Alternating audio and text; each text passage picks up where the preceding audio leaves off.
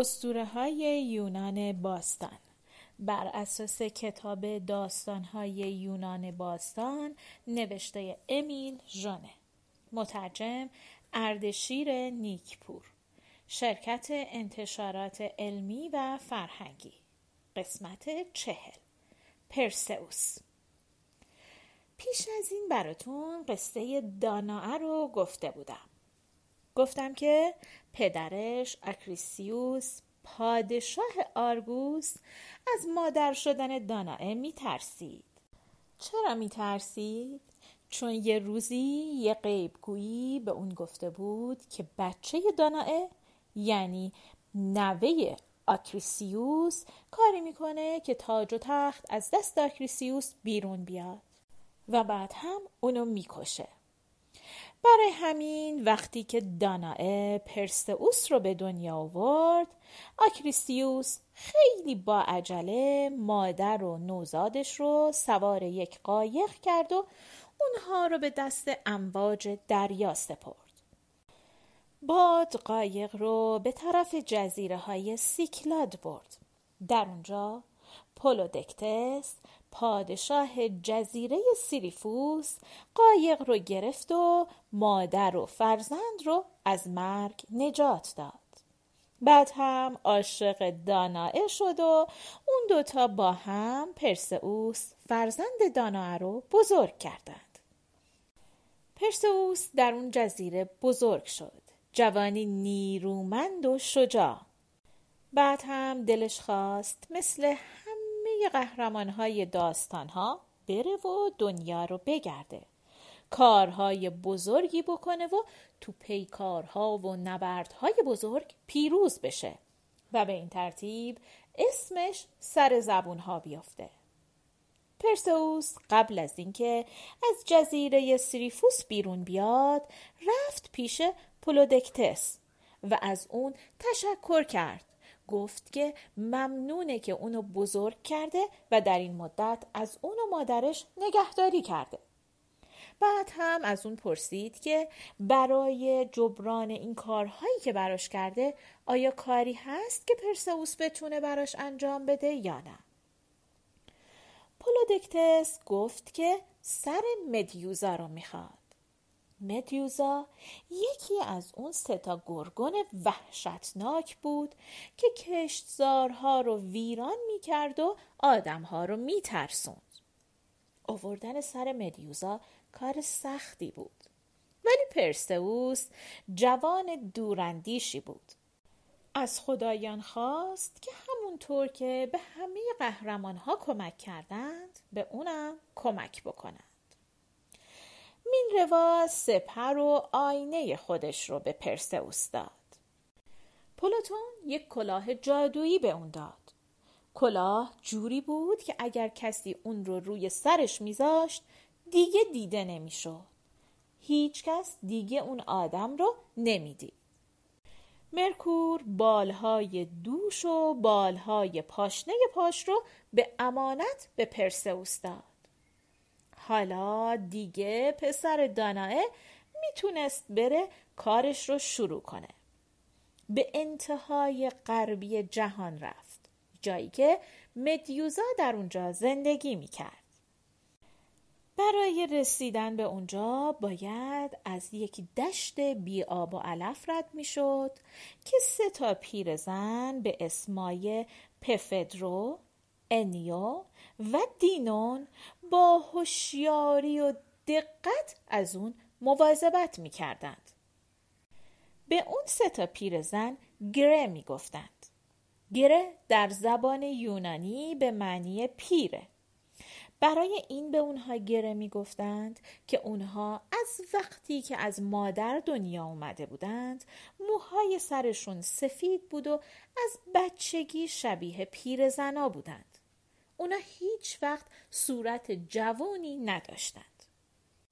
اون ستار رو هم یک چشم و یک دندون داشتند. وقتی نوبت نگهبانی هر کدومشون می‌رسید اون چشم و دندون و ور می داشت و می‌رفت نگهبانی می‌داد. اون دوتای دیگم بدون چشم و دندون میموندند. دستای اونا از مفرق بود. موهاشونم مارهایی بود که به هم پیچیده بود. جز اون سه نفر هیچ کس از مخفیگاه گرگونهای وحشی و به خصوص مدیوزا که از همشون وحشتناکتر بود خبر نداشت. گرگونها دوست نداشتن نزدیک آدم ها بیان. خود این گره ها هم همیشه در حرکت بودند. کسی نمی‌تونست اونا رو یک جا ثابت ببینه پرسئوس با خودش فکر می‌کرد که چطور می‌تونه یکی از اون گره ها رو ببینه و نشونی خونه مدیوزا رو از زیر زبونش بیرون بکشه. اینجا بود که مرکور پرتدبیر به یاری پرسئوس دلاور اومد. پیک خداها در کمین اون سه تا پیرزن موسفید نشست و رفت و آمد و حرکات اونها رو با دقت زیر نظر گرفت.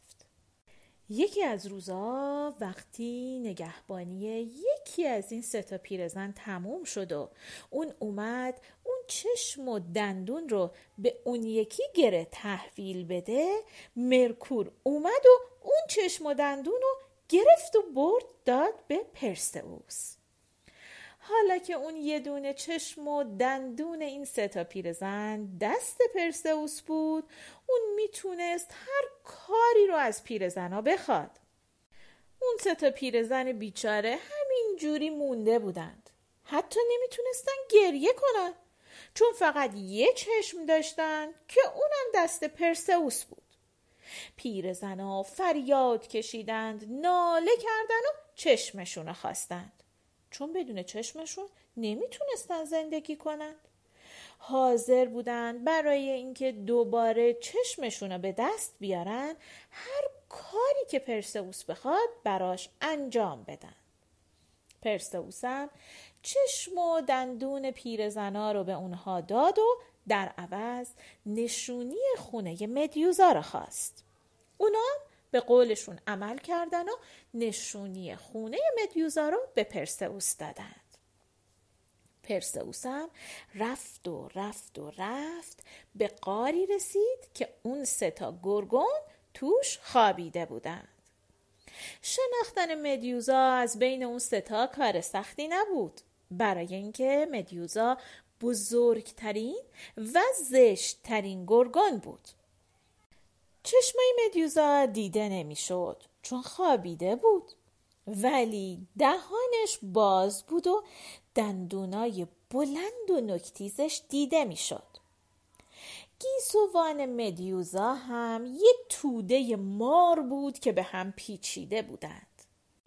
اون مارها هم روی پیشونی مدیوزا خوابیده بودن و چرت می زدن. پرسئوس آینه رو دستش گرفت. با نگاه کردن به اون آینه به مدیوزا نزدیک شد.